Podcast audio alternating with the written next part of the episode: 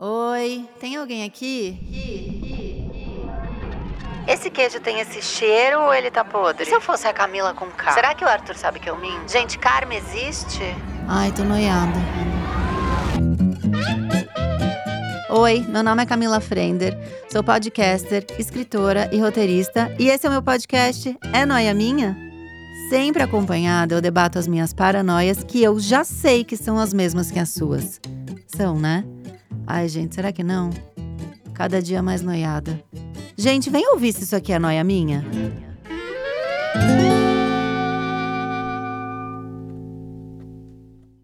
Mais um é noia minha! Noiers!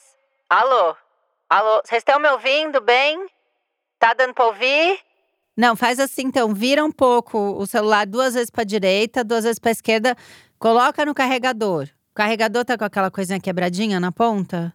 Pega a fita isolante. Sabe aquelas molinhas que fica dentro da caneta Bic? Então, você pega a molinha da caneta Bic e aí faz, entendeu? O girinho ali pra. Você sabe, né? O que, que eu tô falando? Quem nunca fez uma gambiarra na vida?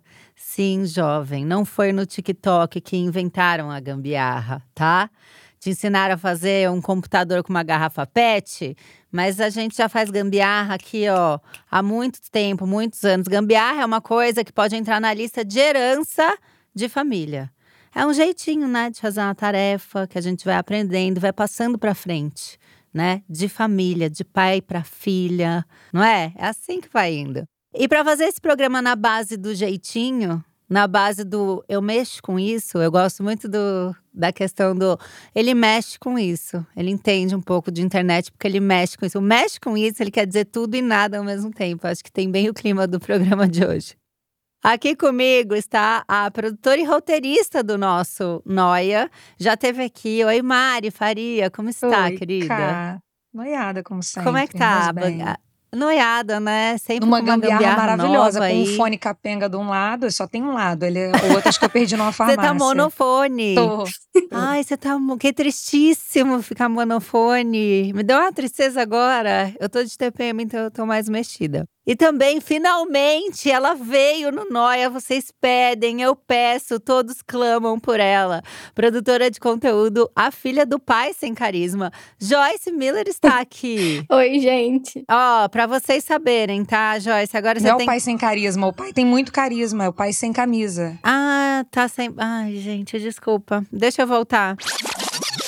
E a produtora de conteúdo, a filha do pai sem camisa, Joyce Miller, está aqui com a gente. Ó, pra você reconhecer, eu não vou deixar ela falar nada. Eu só vou deixar ela falar: Oi, meu nome é Joyce. Oi, meu nome é Joyce. Mas tem que ter o tilt de cabeça, assim, senão as pessoas não reconhecem. Tem, a, né? Oi, meu nome é Joyce. Agora você já sabe de quem que eu estou falando. Oi, Joyce, estou muito feliz que você tá aqui. Eu sou uma grande fã do seu pai.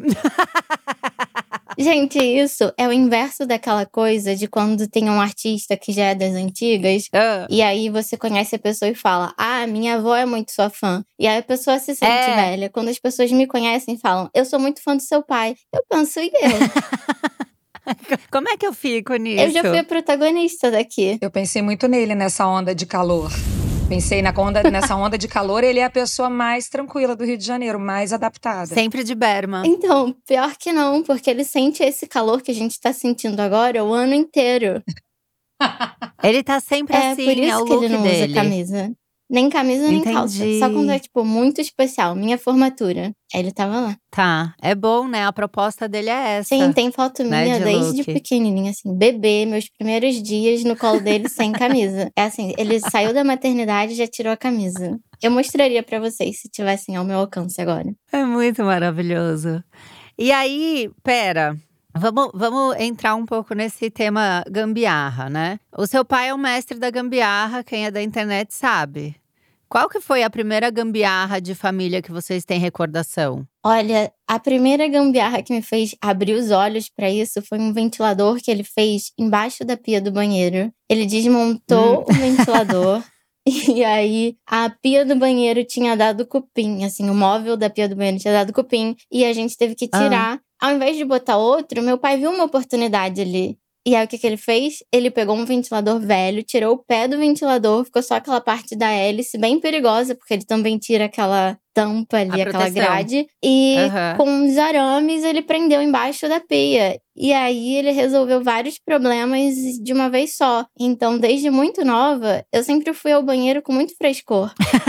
e isso me marcou. E eu achava normal já, porque ah, tá ok, na minha casa tem isso já desde sempre. Só que uma vez eu- meus amigos vieram aqui e o assunto do dia se tornou o ventilador do meu banheiro. Ali eu percebi que minha casa não era tão normal assim. Cara, isso é muito bom, né? Quando a gente percebe que não é assim na casa dos outros. Sim, isso é sim. maravilhoso. Tipo aquela história que tinha no Reddit do facão do. que a família fazia um cocô muito grande. Aham. é maravilhoso isso. A faca de cortar cocô. A faca de cortar cocô era, era passada gerações também. Sim. Mari, e você? Você tem alguma recordação de gambiarra de família? A primeira, assim? Ah, a primeira, inclusive, é traumática. Ah, Não é, não é bem a, a primeira lembrança que eu tenho. É traumática, é traumática, como sempre. Tudo, na minha- tudo na minha família, assim, a psicanálise, ela, ela consegue nadar de braçada lá em casa. sei. Uma casa com quintal, na cidade pequena e tal. Aí tinha uma árvore, uma, uma mangueira grande, que meu pai botou um balanço com um pneu. Até aí, legal. Ele ficou tão emocionado que ele conseguiu fazer isso que tinha uma outra árvore que, sei lá, devia ser uma romanzeira, que não devia aguentar nem um periquito. Hum, Ele fez um outro balanço com corda e um cano PVC, assim, sabe? Ele, ele pendurou no negócio e amarrou o nó dentro do cano PVC. E aí, Já vi o vídeo do meu aniversário, de acho que de uns 6, 7 anos, estão filmando as crianças e tô eu no balanço, assim. Aí tem um vídeo de eu voando, eu e o balanço, assim, pá, e uma rasante com a bunda na areia, assim, sujando a roupa toda, porque é óbvio que aquela merda não me aguentou. Me aguentou no primeiro ano, deu aquela fase que você dá uma esticada e eu tô no balanço, assim, vou, vai eu, PVC, a corda e a, a roupa da, da, da- Como é que era aquela marca da Xuxa? Bisco meu, a roupa da Bisco meu toda de Bisco areia na meu. bunda, assim, eu indo longe. E eu passei anos com a família fa- passando em slow motion aquele negócio no VHS, gargalhando. Eu falo com dor no coração, eles riam de mim, eu pensava que humilhação. Foi a primeira das grandes humilhações, foi meu pai que proporcionou. Ele nem deve saber disso, que me doeu tanto, ralar a bunda do bicho comeu no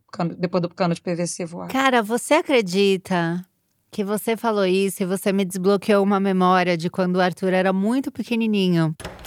Eu comprei um.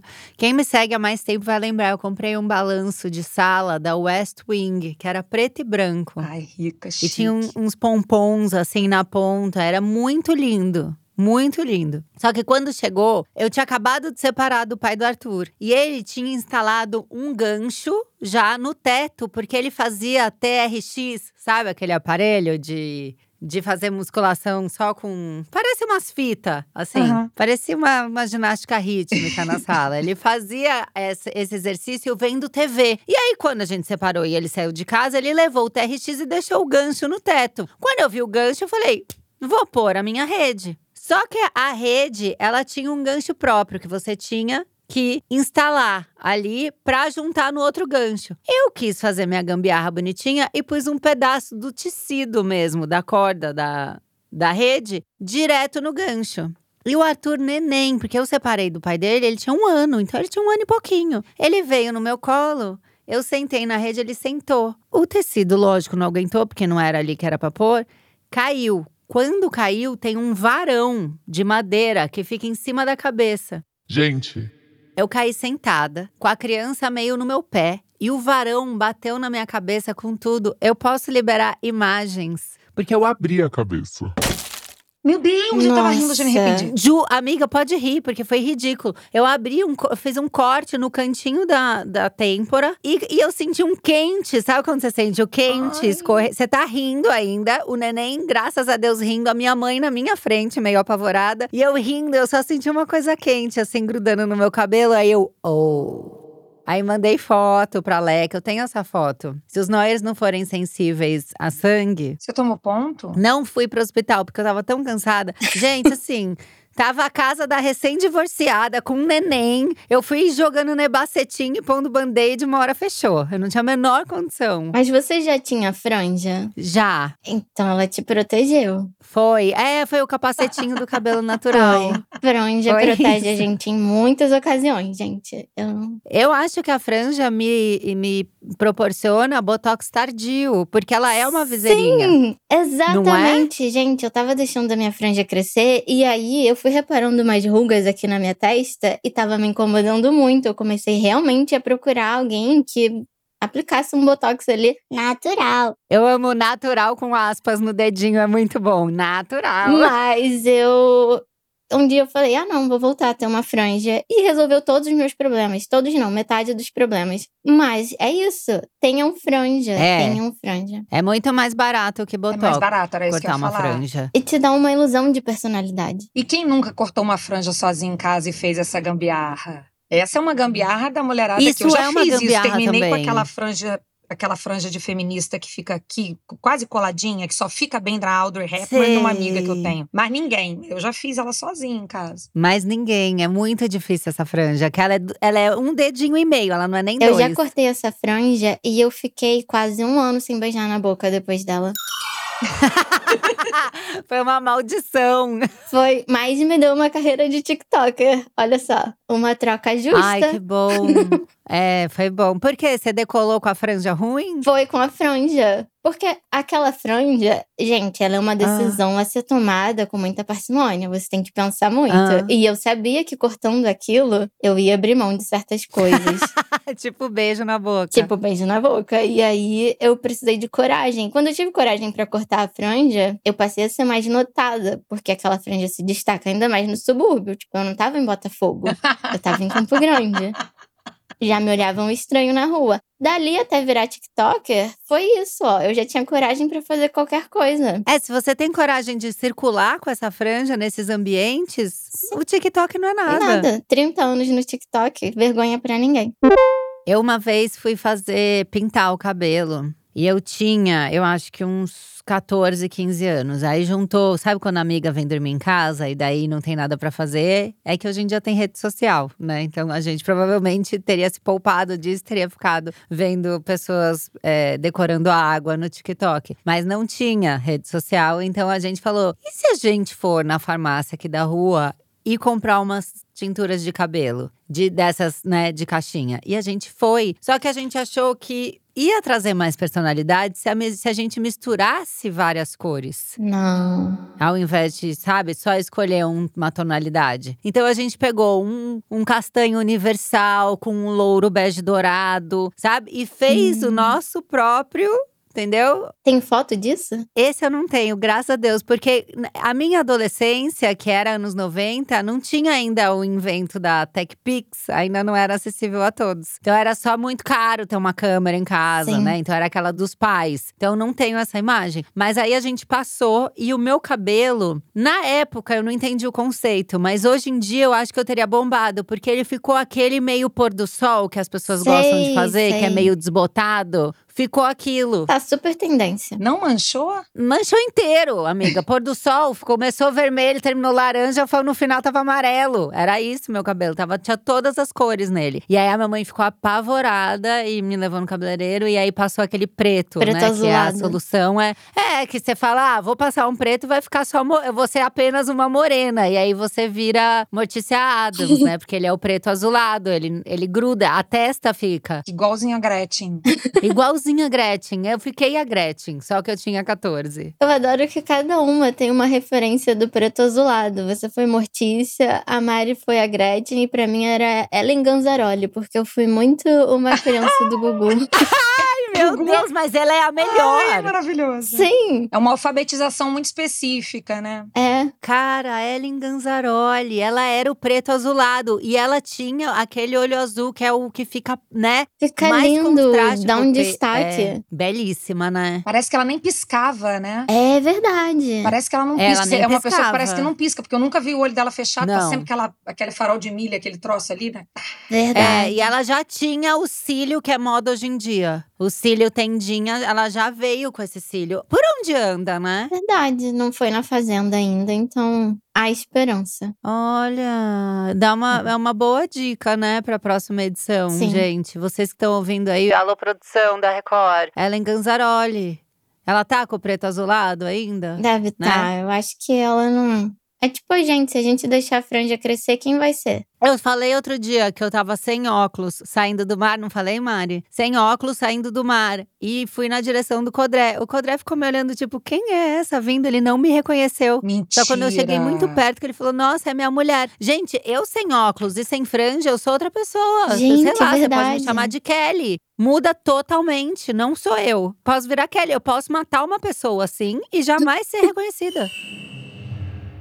É uma ótima ideia que você tá dando. Não pra mim, eu não vou fazer isso, mas pra quem tiver interesse. Caso julgue necessário. Não, pra mim é impossível. Eu tenho a mesma cara, desde os cinco anos eu já cortei Joãozinho, eu já botei ru- ruiva, já botei tudo. Meu nariz, e quando eu sorrio, todo mundo sabe. É um, os dentão assim pra fora, todo mundo sabe. Agora, quando você filmou seu pai pela primeira vez? Como é que foi? Gente, eu filmei pela primeira vez um segredinho. Todas as vezes que eu posto um novo formato de vídeo é porque eu estou ou cansada ou sem ideia. nunca é um insight, nunca é. Meu Deus, olha o que eu bolei aqui. Não, quando eu postei o meu pai da primeira vez, foi Ah. trocando um fogão. E eu não tinha planejado aquilo, eu tava almoçando realmente. E ele começou a trocar um fogão no momento mais inoportuno possível. E eu só pensei, ah, não tô muito afim de trabalhar, então vou só filmar isso daqui. E aí depois a gente vê no que dá. E deu um vídeo.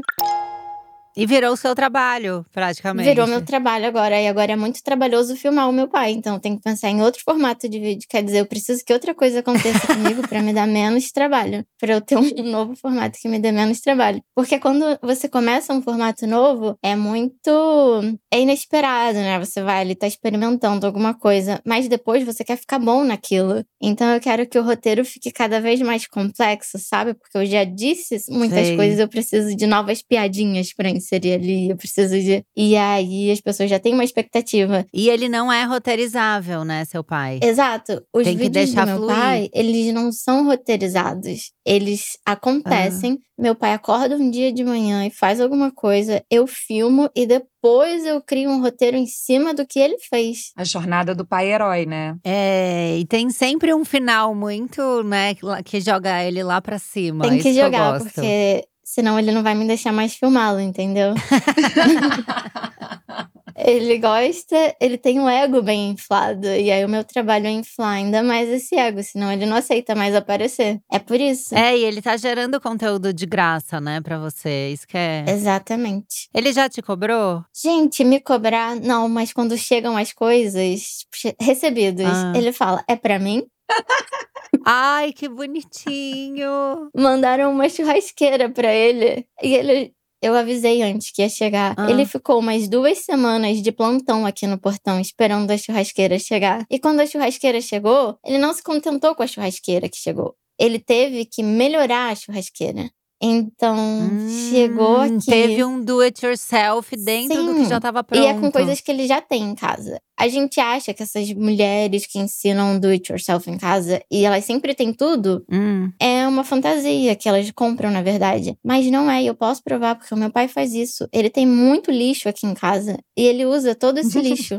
Cara, isso que eu acho fascinante. Porque é, ele é aquela pessoa e eu sou absolutamente o oposto, tá? As pessoas perguntam coisa em casa e eu tenho que mentir. Que eu não joguei fora porque eu já joguei. Eu faço limpeza, eu dou, eu mando pro enjoei, eu não fico com a coisa parada. E tem esse tipo de pessoa que fala: não, eu vou guardar porque um dia eu vou precisar, que é um passo do acumulador, né? Ou todos os passos. Todo- O meu pai tem, ele acumula também, assim como o pai da, da Joyce, ele tem todos os vidros de geleia que já passaram pela casa, estão com parafusos de tamanho diverso. Alguns não são mais fabricados, é um grande museu da, da construção civil, mas ele joga fora o meu e da minha mãe. Hum, Então, minha mãe, por exemplo, tem um ranço dele, que até hoje na nossa família ela fala do skatinho que ela comprou numa viagem para Belo Horizonte, na feira, que minha mãe era muambeira. comprou na feira pro meu irmão o skatinho e ele deu o sumiço ele fala: Eu nunca joguei fora. Minha mãe tem que ter claro que jogou o skatinho da criança. Meu irmão anda de skate? Claro que não. Meu irmão gosta de tomar uma cerveja e acampar. Meu irmão. Imagina, meu irmão, meu irmão de bicicleta direito, direito. E a, a, briga é o skatinho. E se eu demole um sapato, sei lá, mudei, hoje em dia eu não uso muito salto altão, mas eu também, meu pé não cresceu, né? Então, assim, se o salto, o sapato serve, deixa ele lá guardadinho, dá uma cuidadinha. Sim. Exato. Ficou em volta redonda, acabou. E na cabeça dele, ele, ele olhou, ele decidiu que aquele, aquele sapato não existe mais, porque, imagina, não mexi nele, mas eu nem moro lá, brother. Ele joga escova de dente, não tem três, três meses. Eu chego lá no fim de semana, compro uma escova. Eu vou voltar dois finais de semana depois, talvez eu tenha que comprar outra, porque ele joga fora. Agora, a escovinha de dente que ele usa para polir o negocinho do sapato com o nuguete, nugat lá, o negócio que, que ele não, não, pode ser a esponjinha do, do negócio de engraxar. Ah, é porque não, que não é ele igual. sabe. É tudo adaptado. É da, claro, que ele sabe eu mais do que disso. a fábrica que fez o negócio. Não importa o engenheiro, você é engenheiro que fez aquele equipamento para ser usado, ele sabe mais. Então ele vai usar a escovinha de dente dele lá. Ele só não joga o dele. Eu não sei como é que é o pai da Joyce com as coisas da sua mãe, mas lá em casa é uma guerra declarada há muitos anos. Gente, não, mas é porque ele não pode ter algum outro material competindo com o material que ele quer guardar. Se ele guardar os seus sapatos,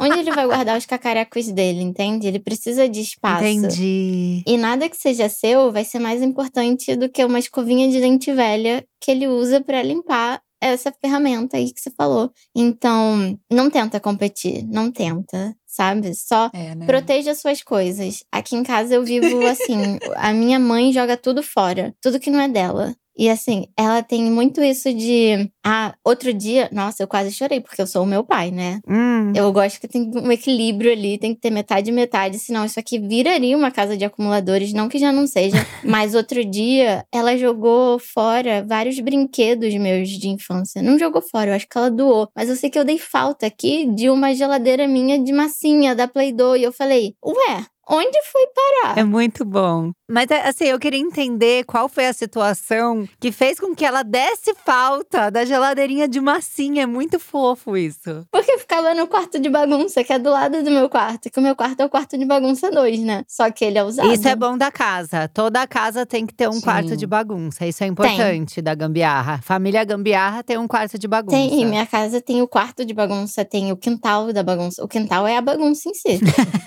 Aí eu dei falta no quarto aqui do lado, porque eu fui procurar alguma coisa que eu também já não usava há muito tempo, mas que um dia ela poderia ter utilidade para mim. E eu vi que onde a geladeirinha de massinha ficava não estava mais. Aí eu falei: Ué, e se um dia eu quiser fazer um sorvetinho de massinha? Onde tá? Como é que faz? E se um dia eu for na sua casa e levar o Arthur? Exatamente. Como é que faz? Exatamente. Não é? É possível, a gente agora tá se falando. Olha a proximidade que já se aconteceu. Se você vier a Campo Grande um dia, ele vai brincar com o quê? Eu acho que ela jogou também fora a minha caixa registradora. Agora eu vou pensar, vou ou não vou? Porque a Joyce tá sem o, o, a coisa de macio sem a caixa registradora. O que, que o Arthur vai fazer lá? Difícil. Se vier, traga o Arthur com capacete, joelheira, armadura, o que você puder, porque as ferramentas do meu pai são perigosas e ficam expostas. Vamos falar dos perigos da gambiarra, por favor? Eu lembrei de uma história da minha família que eu acho que se encaixa nisso. Que foi o dia que eu achei que meus pais estavam sendo esquartejados.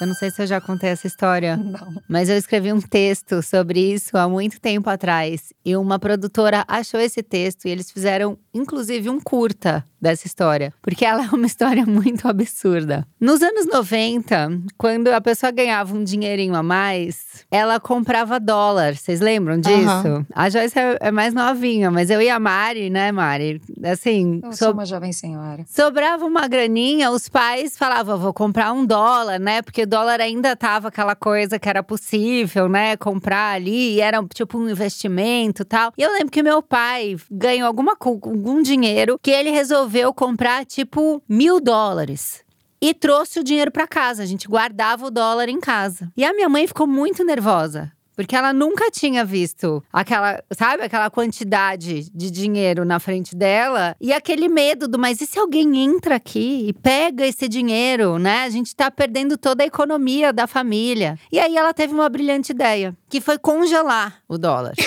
Mas de que maneira ela fez isso? Ela dividiu em vários saquinhos, né? Que tinha nota de 100, nota de 50, saquinho plástico.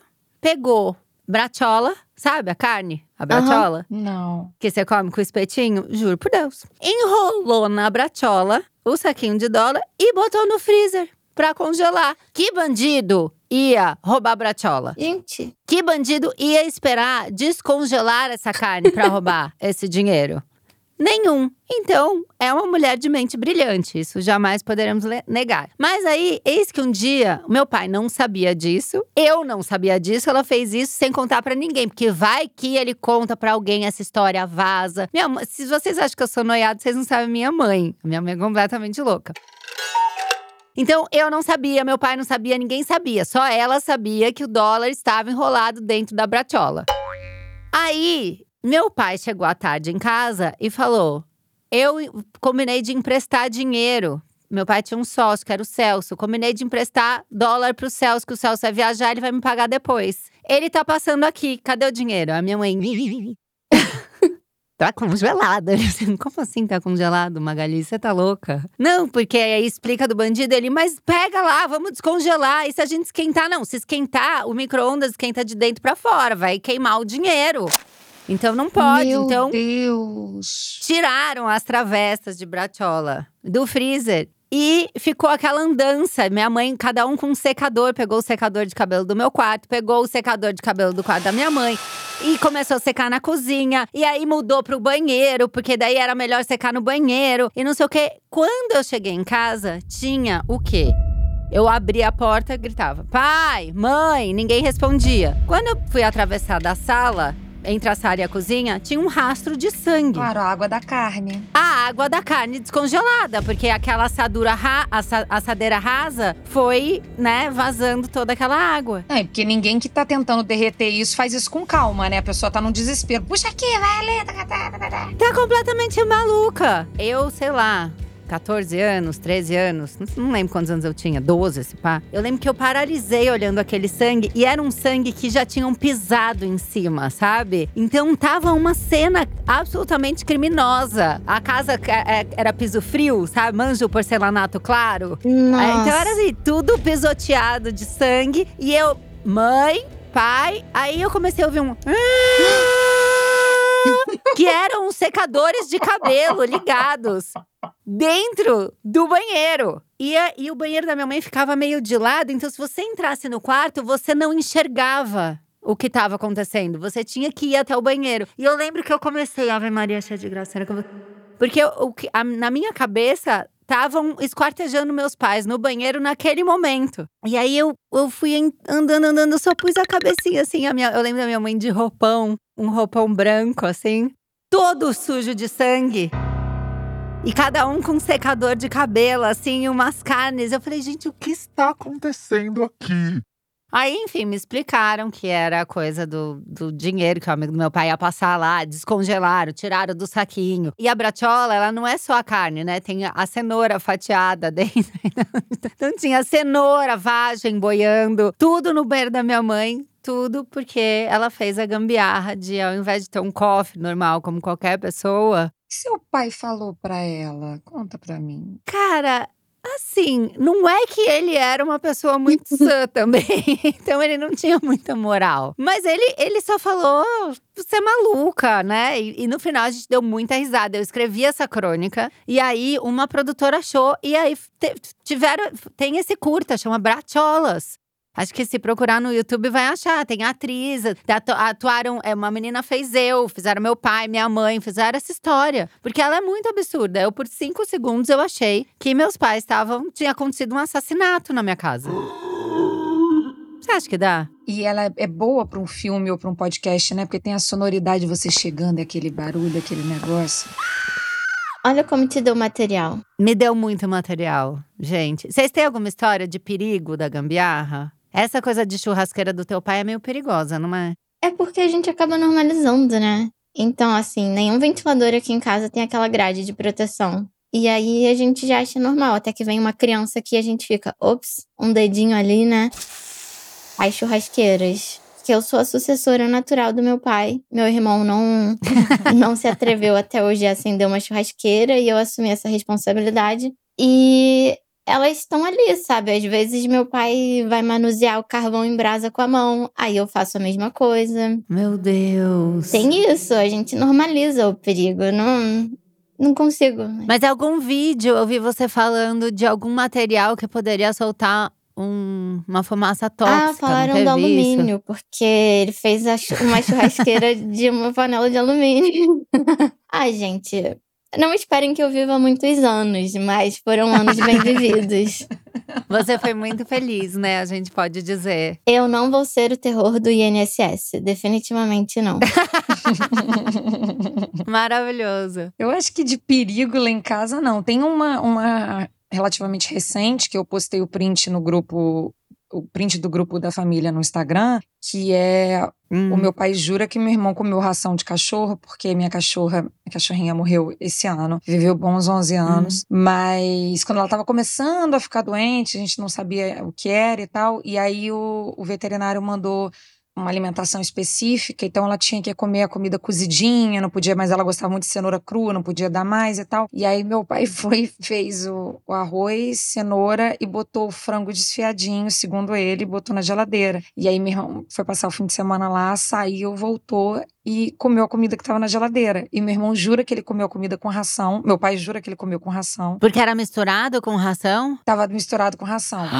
Segundo meu pai, Minha- meu irmão fala não tava. Tinha uma travessa de arroz e frango, uma outra de cenoura e uma de ração. Eu não comia ração. O meu pai manda pra mim.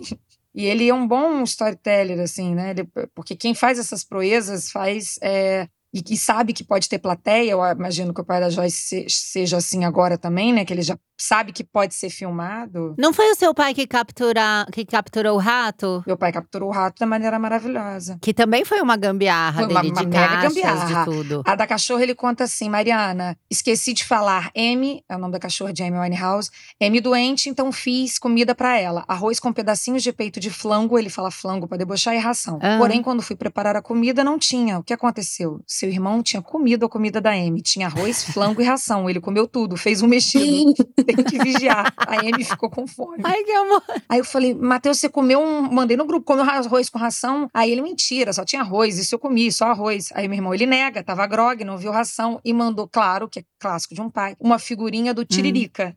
Que, quem vai achar uma figurinha assim? Bom, meu pai acha tiririca. Esse menino é coisado. Aí meu irmão, eu comi no máximo arroz com frango, não tinha ração. E ele fala, vamos descobrir. E ele tá há anos contando. Me- Meu irmão, coitado, nem Instagram tem. E ele tá lá no Espírito Santo respondendo pras pessoas: eu não comi ração, eu não comi ração até hoje. E o rato tem duas. Uma. minha- gente, minha casa é limpinha, eu juro. Mas a gente mora em casa baixa. Cara, casa entra rato, não tem como. Entra. E eu moro perto, em Volta Redonda, perto de um rio, chama esse nome ridículo da cidade, Volta Redonda, é porque a cidade dá uma volta redonda no lugar, né? A cidade faz um, o rio faz um uzinho. A cidade dá uma volta redonda, não, desculpa. O rio dá uma volta redonda. Rio Paraíba. Hum. É um rio grande e tal. Então, às vezes dá assim um sapo, uma perereca, uma, um uma ratazana. E aí, meu pai foi no um quartinho de bagunça, que tem essa coisa do diminutivo para ficar singelo, né? O quarto da bagunça não é só o quarto, é o quartinho. E aí ele viu que tinha uma havaiana mordida. Hum, É, provas. aí olhou de novo, a havaiana mordida de novo, ele falou rato. Aí ele mexeu em tudo, ali não tava. E era um- uma- o que a gente tinha nas casas, né, dessa dependência, que chamava dependência de empregada, esse nome terrível, mas tinha esse quarto assim, e ele tinha um banheiro anexo, que nunca foi usado como banheiro, porque tem duas prateleiras de todas as ferramentas do mundo, e o Museu do- da Construção Civil.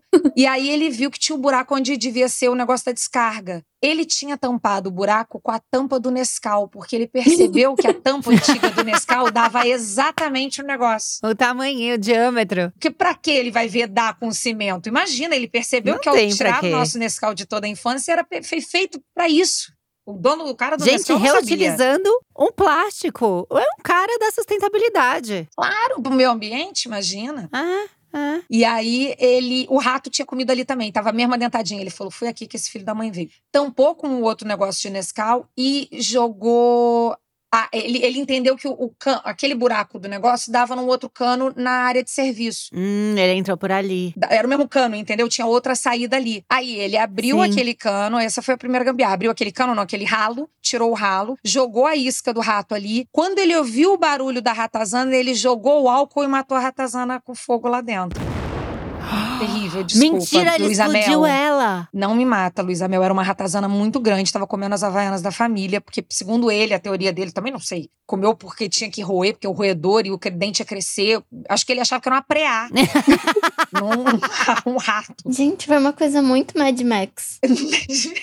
Foi, Total. totalmente. Totalmente. Isso deve ter uns. Eu tô há quase 20 anos no Rio, deve ter uns 25 anos. Chego da escola escuto essa história. E aí a outra foi há umas duas, três semanas. Ele falou que ouviu o barulhinho à noite, acordou, era no banheiro social, tem o banheiro do quarto dele, da minha mãe, banheiro social. À noite ele só fechou a porta e o vitrô e pensou: o Ricardo de amanhã vai lidar com isso de hoje, não vai, e dormiu. De manhã acordou, viu que ainda tinha um barulhinho lá dentro, ficou pensando horas. Não cogitou chamar sei lá, defesa civil, sei lá o que que chama, não, não cogitou. Ou jogar uma armadilha ali dentro de rato mesmo, né, que, que existe nessa Sei. tecnologia, mas não pra ele, não pra um homem comum. Não, não pra um cara, né, que faz tudo. Ele foi no mercado, achou várias caixas de. pegou várias caixas de papelão, que é o que a gente faz quando vai fazer mudança, montou as caixas num caminho. É, alto, assim, foi fazendo mini torres e fez como se fosse um. um Tem o labirinto. vídeo. É, um- Tem vídeo? é lindo o vídeo. Ele fez um caminho, como se fosse uma pista de corrida, um Mario Kart. Gente, Pro rato passar e não se desviar pra nenhum outro lugar. Porque as caixas, elas levavam à saída, entendeu? a garagem então da era um casa pro labirinto. rato viver. Aí a Luísa Mel, esse ela já pode. gente, Não é? Tá, respira aliviada, porque não houve morte. é muita engenhosidade. Muita engenhosidade e muito tempo livre. É lindo isso. É precioso, né? É isso que eu ia falar, porque se a gente for desde a história da franja da Camila até o do seu pai, não, o vídeo primeiro que você faz disso, é o tédio é um pouco o pai da gambiarra, né? É, Não é só Sim. necessidade. A gente sem nada pra fazer, a gente pode fazer muita merda, mas pode fazer muita coisa boa também. Cara, agora me bateu uma noia. É noia minha. Você acha que os nossos pais, a nossa família, avós também, meu avô era super, água de São Pedro era o puro creme da gambiarra, porque a gente fazia bote e entrava no lago com coisas que não eram, eram boias adaptadas com, sabe, macarrão de piscina com uma lona em cima, né? Então, assim, não era seguro, mas tava ali um vô falando: vai lá que eu tô aqui. Vai tranquilo. Você acha que a internet vai matar essa herança da gambiarra de passar pra frente? Por quê? Hoje em dia as pessoas não aproveitam mais o tédio. Existe um monte de estudo de psicólogo, até conversei com vários fazendo o Jornews que, que a gente vai lançar agora falando sobre excesso de uso de tela, onde eles falam que a gente precisa incentivar o tédio nas crianças, né? Porque o tédio tem muito a ver com a criatividade e tal. Será que é o fim da, da geração gambiarra com o advento da rede social? Olha, pelo feedback que eu recebo, porque eu acabei virando uma referência de gambiarra, Uhum. a geração dos pais sem camisa está salva. A próxima geração vem aí muito forte, porque as pessoas Ai, já me bom. mandam vídeo dos companheiros fazendo esse tipo de coisa mesmo sem ter filhos. Então eles já são Tá. um pai sem camisa em construção. E eu acho que isso vai ser passado. Em algum momento, eu tenho fé de que vai ser passado, assim, pelos, pelo que eu recebo, é algo que tá em curso. Eu não sei, porque criança também tem muito isso de ver o pai fazendo e querer copiar, né? A gente tem muito isso do. Ele é meio que um herói sem camisa mesmo, pra mim. Ele é. E aí, é. eu sempre. Eu herdei esse espírito. E ele herdou do pai dele e da mãe dele, que também são muito engenhosos. O meu avô tinha uma geladeira que ele tinha desde a época do casamento. Quando ela parou de funcionar, ela virou um armário. Uhum. Clássico. Isso que eu gosto. Aqui em casa, de repente, tinha uma geladeira armário também. Hum, olha que lindo. Eu acho que eu vou ter uma geladeira armário. eu acho que certas coisas vão ser herdadas, sim, e- e falam mais forte do que o celular. Mas não sei, não sou especialista ainda.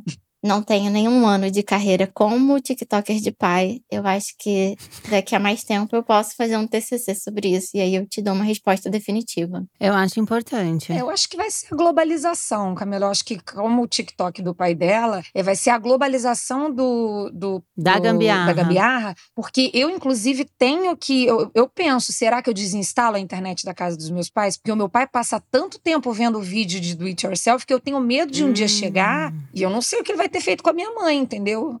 Eu não sei o que ele vai ter feito com o Entendi. aparador da casa. Ele, por exemplo, é, quando Natal, minha, minha família é muito grande, aí minhas tias.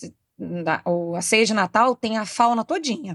É. Só não tem coisa tipo coelho, assim, mas assim, tem uma porca imensa que fica lá sendo assada na casa de um, e frango, e camarão, e peixe, tudo mais. A minha mãe faz a faz farofa de moela e a rabanada, que é a fa- famosa rabanada dela. E aí, você imagina, a quantidade nunca é uma bandeja de rabanada, são cinco. Por quê, né? Sendo que uma é pra nós pro dia 25 de manhã, claro, para tomar no, no café da manhã. A gente fica 11 dias, né, comendo a comida do Natal. A minha Exatamente. família é uma insanidade. O tamanho da panela É! que se cozinha, ela, ela ocupa to- duas bocas do fogão de quatro. Imagina, a air fryer, a air fryer ela murcha. Se ela olhar o que a gente faz no fogão, ela fala assim: eu não tenho Nossa. capacidade de competir com isso, não vai mais existir. Ela não, pede, pede pinico na Pede pinico hora, total. air fryer. Ela Ela não é ninguém. E aí, pra fritar a rabanada, né? Muito óleo, muito espirrando pela cozinha toda. No dia, meu pai já tá todo organizado, que aí ela faz do dia 24, ela começa a fritar 23 à noite, vai 24 de manhã até meio-dia. Uma da tarde é o dia que ele entra com a mangueira na cozinha, a mangueira que ele bota lá no registro lá fora. É o dia que ele fica muito feliz. Ele deve ter alguma coisa em virgem assim. Ah, É, e aí ele tem garrafas PETs já cortadas na altura dos pés da mesa e de outros móveis da Pra cozinha para a água não entrar na amor. madeira. Então ele vem, é, sobe proteger. tudo. Isso é lindo. Isso é lindo. Isso é poesia. Aí ele bota o sabão em pó e, e é assim um momento de catarse. E- Isso é uma coisa que ele, que ele fez aprendendo num vídeo do o negócio da garrafinha, foi num vídeo de internet. Então é bom. é, de Mas eu internet. fico com um pouco de medo, entendeu? Quando eu vi, ele já tava fazendo um shot viram- pra tomar em jejum. Falei, o senhor não tem idade pra um shot em jejum com gengibre um negócio. O senhor volta pro seu café com pão, pão francês, que no, em Volta Redonda é pão de sal, que eu não tenho condição de lidar com o senhor com shot de cúrcuma. Porque viu na internet. Não pode. Não pode deixar. Mas então, vocês viram o vídeo do gringo é, assistindo uma faxina de uma brasileira? Não, Ai, eu Tava no TikTok. É muito bom, porque ele fica chocado que ela joga a mangueira, o balde e o sabão em pó no chão do quarto. E aí ele, ele fica assim: Isso é um quarto? Meu Deus! Ela tá arrastando todos os móveis. E aí ela passa e fica aquela espuma, e ela vem com o rodo, tá? E depois ela passa o pano. E ele fica assim: Meu Deus, isso é o chão mais limpo do mundo. O que me abre outra noia, tá? Vocês acham que a gambiarra, inclusive essa gambiarra que entra no setor limpeza, né? Do, do pezinho de garrafa PET, né? Desse truque de como é que lava absolutamente tudo, porque o brasileiro ele é um povo, né? Limpinho. A gente Da toma água, né? muito banho. A gente é muito disso, da água, de banho, de, né? Toma banho todo dia e de lava e de esfrega e água corrente na pia, passando na louça, né? Não é que a gente fica deixando de molho, a gente vai ali e tal. Você acha que a gambiarra é o nosso maior produto de exportação? O jeitinho brasileiro é a gambiarra, eu diria. Não é? Porque eu, eu imagino TikTokers gringos assistindo o pai da Joyce fazendo de uma panela uma grande churrasqueira e falando: Cara, e se a gente tentasse? Eu já pensei em fazer os vídeos em inglês pra tornar uma coisa mais universal. Joyce, pelo amor de Pelo Deus. amor de Deus. Você tem que fazer. O anzol que fura o cano de gás é de um talento. Fala pra mim, ele pesca? De um perigo. E de um perigo. Gente, sabe o que é pior? Ele saiu de casa pra comprar uma pecinha pra fazer. Uma peça pronta pra, pra isso daí que ele acabou usando o anzol. Ele foi a outra cidade comprar, porque o material de construção que ele gosta não ficava perto de Hum. casa. Ele foi a outra cidade e ele voltou sem a peça. Porque ele teve a ideia e aí ele achou melhor, mesmo já estando lá, fazer do jeito dele. Então. Você acha que ele gosta do mais difícil? Gosta, porque se ele não fizer o mais difícil, ele vai ficar livre muito rápido, né? E aí. aí ele vai, vai ficar sem ter o que fazer. Eu acho que ele já viu todos os filmes de ação do mundo. Já me obrigou a ver todos os filmes de ação do mundo. Ele já tem todos os GIFs brilhosos do WhatsApp. Então, ele vai ficando sem conteúdo, Sim. né? Eu acho que chega uma hora também que não tem mais vídeo com aquele garoto que dá a risadinha pra me encaminhar. Então ele precisa dessa coisa prática também, de mãos à obra. Não pode ser o fácil. Nunca é o fácil. Nunca é o fácil. Mas o que que foi isso do anzol que eu não sei? O que que ele fez? Ele furou a saída de gás do, do fogão, Hum. porque era de gás de botijão, só que aqui em casa é gás de rua. E aí ele teve que adaptar uma peça. Aí ele usou um anzol. Porque tem isso, ele pode tirar de qualquer lugar. A minha pergunta é: ele tinha um anzol em casa porque ele pesca ou ele tinha porque ele tinha? Porque. Não, ele pesca. Meu pai é um homem da natureza. Ele é alguém que gosta de, de explorar todos os recursos naturais possíveis e imagináveis. Ele gosta de. Ele gosta muito de pescar, então a gente, quando ele vai pescar, a gente passa algum tempo comendo peixe direto. Não tem mais espaço. A gente tem. Tinha tem um freezer, né? Teve que comprar um freezer maior para guardar peixe. Aí não cabia tudo, então ele dá o peixe também. Tem muito isso de aproveitar tudo. Nada se desperdiça. Então o peixe, ele vai ser usado de várias formas seguidas e de várias formas diferentes, né? E Aham. as peças são assim. Elas não vão ser usadas só porque elas foram fabricadas. Elas vão ser Sim. usadas pro que for preciso. É, é muito isso de tirar um- uma limonada ali de um limão ou de uma laranja, né? Às vezes. Muito bom. E eu gosto de pensar que eu herdei isso dele, assim, é fazer os textos pra mim é meio que uma gambiarra. Essa minha carreira de TikToker é uma gambiarra, porque eu sou formada em direito. Eu nunca fui preparada pra trabalhar com criatividade. É uma super gambiarra, que tudo. É uma carreira gambiarra. É, não foi planejado, foi do dia pra noite. Inclusive, quando a Camila me seguiu, foi um momento que eu pensei, gente, eu acho que eu cheguei lá.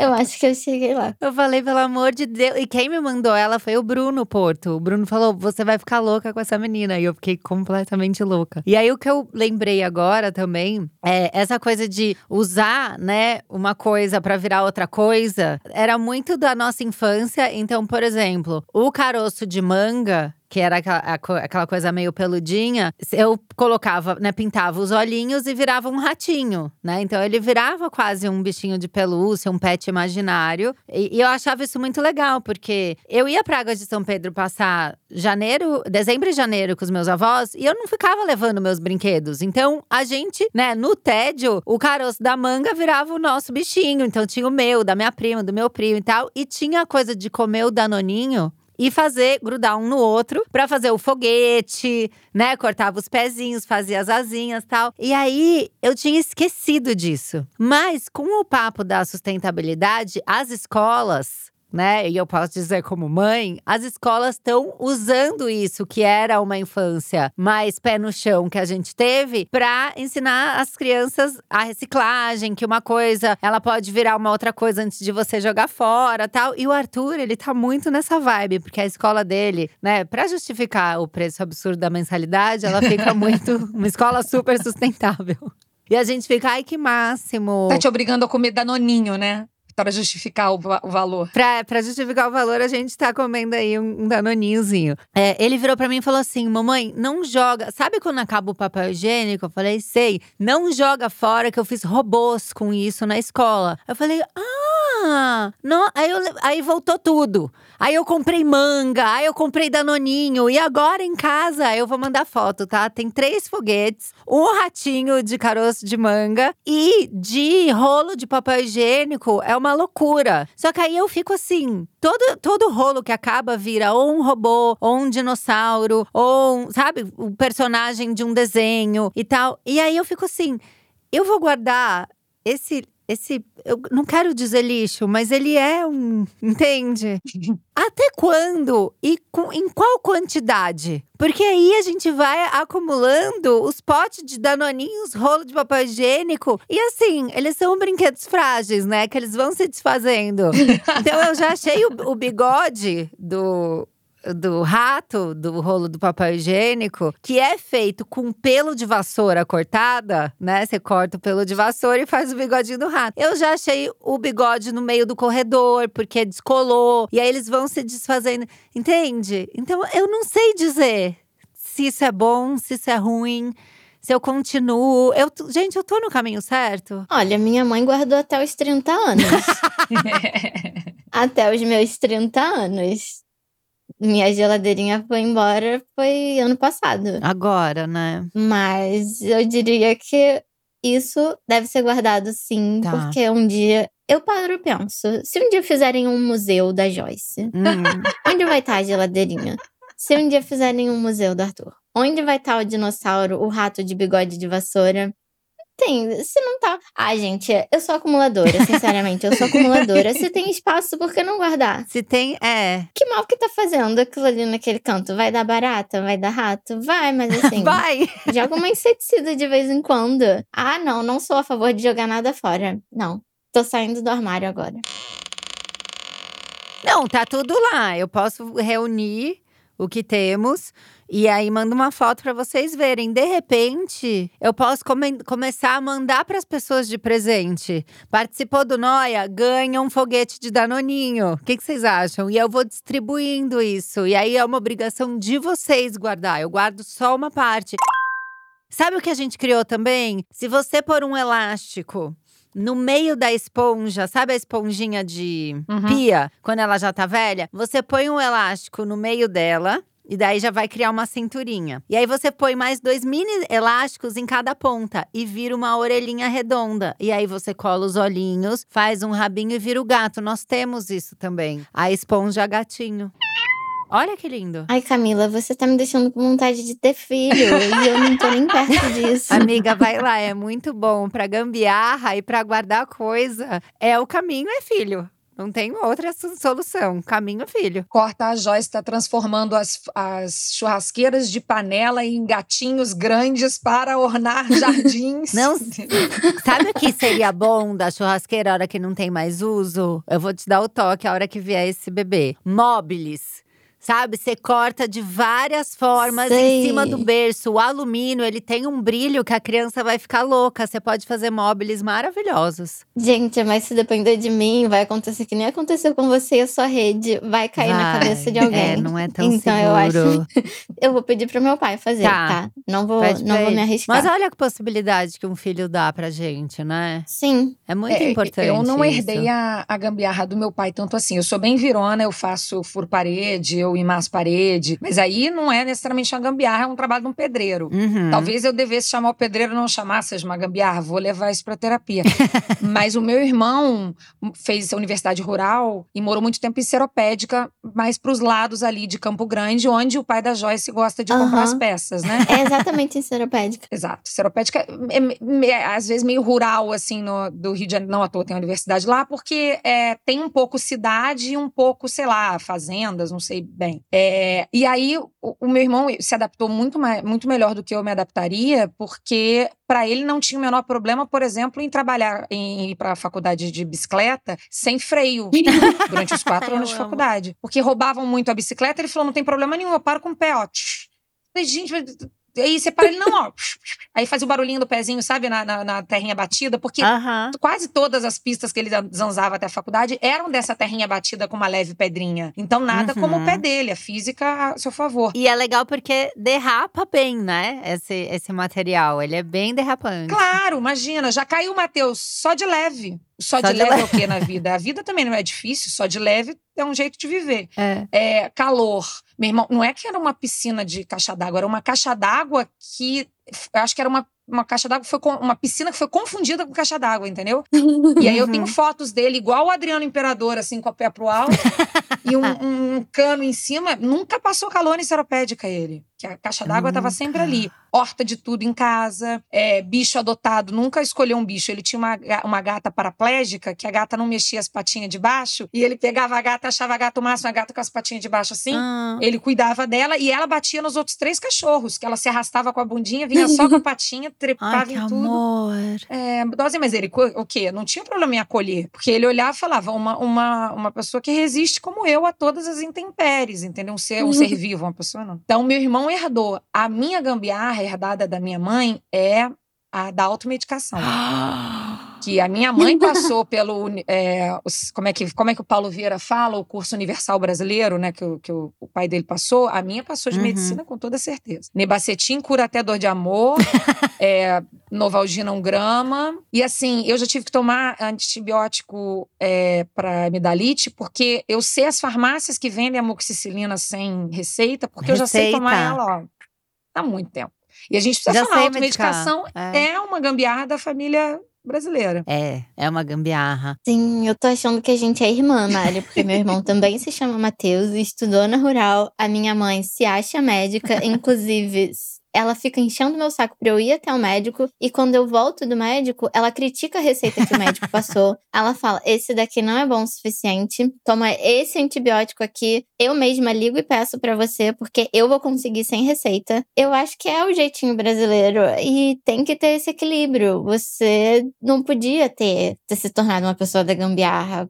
Porque você é a pessoa prática, você é a pessoa que não vai deixar a casa virar um lixão, não vai deixar a casa virar uma casa de acumulador, como eu deixaria. O meu irmão é a pessoa prática também. Ele é a pessoa que tudo compra na internet, tudo resolve, compra um produto específico para fazer aquilo, não gasta o mesmo dinheiro ou o dobro, porque eu gasto o dobro do dinheiro comprando uma coisa que não é para aquilo. Uhum. Porque eu penso, ah, se eu juntar com esse cacareco que eu já tenho aqui, eu vou conseguir dar uma solução. E acaba saindo muito mais caro, toma meu tempo. Mas é o que meu pai faria, deixaria ele orgulhoso. Meu irmão não, meu irmão é que nem minha mãe. Minha mãe é diretora de escola, então ela não tem tempo pra isso. Hum. Ela quer soluções práticas e efetivas. Não pode ser um negócio que põe a vida de uma criança em risco. eu já não tenho isso. Ainda bem que eu não sou mãe. Ainda bem que eu não sou mãe. Mas eu já discuti com um médico, porque eu tava com alguma inflamação e aí ele queria me dar Predzin, prednisona, né, que tem cortisona. E aí era pra eu tomar de 12 em 12 horas. E eu falei, não dá pra ser a- o Predzin de manhã e à noite um que dá um soninho, porque eu sinto que o Predzin, por ter a cortisona, ele me acorda. E eu vou dormir mal. O médico ficou me olhando com uma cara do tipo, que audácia! sabe? E eu falava assim, não sei, um, um Desalex, sabe? Eu ia dando opção pra ele. Um blend, um blend, igual óleos essenciais, né? Você junta um, um outro, faz um, né, um chá blend, uma coisa. Eu entendo, eu entendo. Ele só pôs a mãozinha assim, em cima da receita, empurrou pra mim e falou, predzinho de 12 em 12. e encerrou. Entendeu? Encerrou. Falou: não vou dar pra palco pra essa maluca. Mas eu tenho toda a minha teoria. E vários produtos. Produto de beleza também dá isso. É pra usar num lugar e você vê que no outro lugar é muito melhor de usar um creme, um óleo, um óleo pra cabelo que você adapta num calcanhar. Eu tenho vontade de ligar pra marca e falar: olha só, vocês estão perdendo uma grande oportunidade, porque vocês estão vendendo só pro cabelo. Se eu te contar o que isso aqui fez pro meu calcanhar, vocês querem fechar uma publi? Entendeu? Tem isso também. Da beleza da gente adaptar. Agora tá na moda isso. Mas quando eu era adole, que eu tinha que usar maquiagem da minha mãe, porque imagina que a gente tinha paleta de sombra com 18 anos. A gente não tinha nada com 18 anos. Eu já fazia o truque do batom ser blush e cantinho de sombra. Aí agora que veio, ah, é o, o lápis 3 em 1, o sticker 3 em 1. A gente sempre fez isso quando não tinha maquiagem. Não é de hoje, não é? Verdade. Mamãe sempre passou o batom na bochechinha, você tem toda a razão. Ah, tá vendo? A gambiarra não vai morrer. vem, ó. Ela talvez seja capitalizada. Mas eu acho mágico isso de hoje em dia. É maquiagem, não é uma coisa que veio da minha mãe. assim, Minha mãe nunca foi de usar muita maquiagem. Ela achava um must aquele lápis preto embaixo do olho. Sem nada mais. Era aquilo. Um ar de misteriosa. Uhum. E aí, pra eu começar a usar maquiagem, demorou muito tempo. E assim, muitos erros foram cometidos, porque a única referência que eu tinha de maquiagem era o lápis preto embaixo do olho. É, a gente tem que aprender muito por conta própria. E as empresas estão perdendo esse talento nosso. Porque, Total. gente, você descobrir que um produto de cabelo funciona melhor no seu calcanhar, procura essa empresa. É lindo, procura né? essa empresa, que eles vão te pagar muito mais do que uma pública. Eu também acho. Eu me sinto praticamente a química do laboratório, entendeu? A- quase isso, de falar. Vocês não viram essa, essa outra qualidade do produto. A gente tá perdendo dinheiro. Aí eu já falo pela empresa, eu já visto a camisa, sabe? Eu falo, a gente tá perdendo dinheiro, galera. A gambiarra melhora o mundo. né? Você é aquela Mari do TikTok, aquela farmacêutica. A farmacêutica do TikTok. É isso, essa é a minha referência. É bom, né, que a gente tá todo mundo no mesmo mundinho. Gente, eu amei, amei o nosso papo. Achei a coisa mais linda. Foi uma gambiarra. Maravilhosa essa conversa com vocês. E aí, é, só o que eu posso dizer é que meu coração se encheu de amor. Eu vou continuar acumulando pote de danoninho, sim. Vou inclusive mobilizar a família toda para deixar rolo de papel higiênico na minha portaria. E vou voltar a comprar jornal porque eu lembrei que dá para fazer papel machê. Verdade. Olha, papel machê é um caminho sem volta. É isso. Eu acho que eu vou para esse lado. Convido a vocês que estão ouvindo a gente para vir comigo. Hashtag vamos de papel machê. Olha que bonito, saiu daqui do episódio um movimento. Que lindo, né, gente? Bota você com uma lojinha fazendo prato de papel machê. Uma loja, né, vendendo na lojinha Nossa, da Vanzeto os Cuidado, produtos pode de ser a papel próxima machê. tendência. Pode. Depois da cerâmica, É, vou vir com tudo no papel machê. Ó, agora, por favor, vocês podem deixar seus arrobas para quem ainda não segue, achar. E se vocês quiserem também falar de outros projetos, Mari tem um milhão de coisas que eu sei. Quer começar, Mari? É, eu sou Mari Faria no Instagram, Twitter. É, eu faço Noia toda quinta-feira, só no Spotify, amo de paixão. Também faço o Foro de Teresina, que é o podcast de política da Piauí, que eu dirijo às sextas-feiras, também todas as plataformas de áudio. É, é isso, mandem jobs e me sigam. E sigam meu pai também, Ricardão, no meu Instagram. Você, Joyce. eu sou isso, a Joyce, a filha do Maurício. Meu arroba no Instagram é Joyce Miller. No TikTok é Joyce Miller Pan, que era o nome da minha cachorra, a minha poodle imortal. Eu tô muito feliz de ter participado hoje, gente. Eu sou muito fã de vocês duas. Eu sou. Gente, Foro de Teresina é, assim, o meu referencial de política. É foda. A Camila é o meu referencial. Se tornou não só o meu referencial de franja, mas o meu referencial de mãe. Agora eu quero ter um filho. TikToker de filho. E obrigada. Obrigada mesmo. Ai, amei. Você é linda, Joyce. Ó, gente, vocês que estão ouvindo a gente aí até agora, vai lá no arroba Noia Minha contar sua gambiarra de família.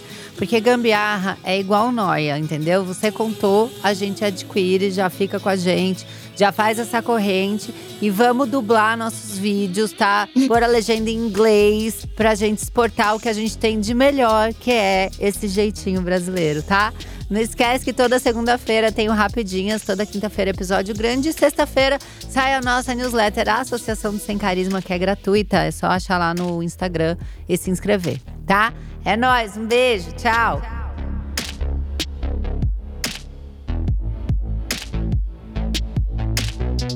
É Noia Minha é um podcast exclusivo Spotify. O roteiro é meu, a produção é de Bruno Porto e Mari Faria, edição e trilhas Amundo Estúdio. O podcast é gravado nas Amundo Estúdio. Até semana que vem!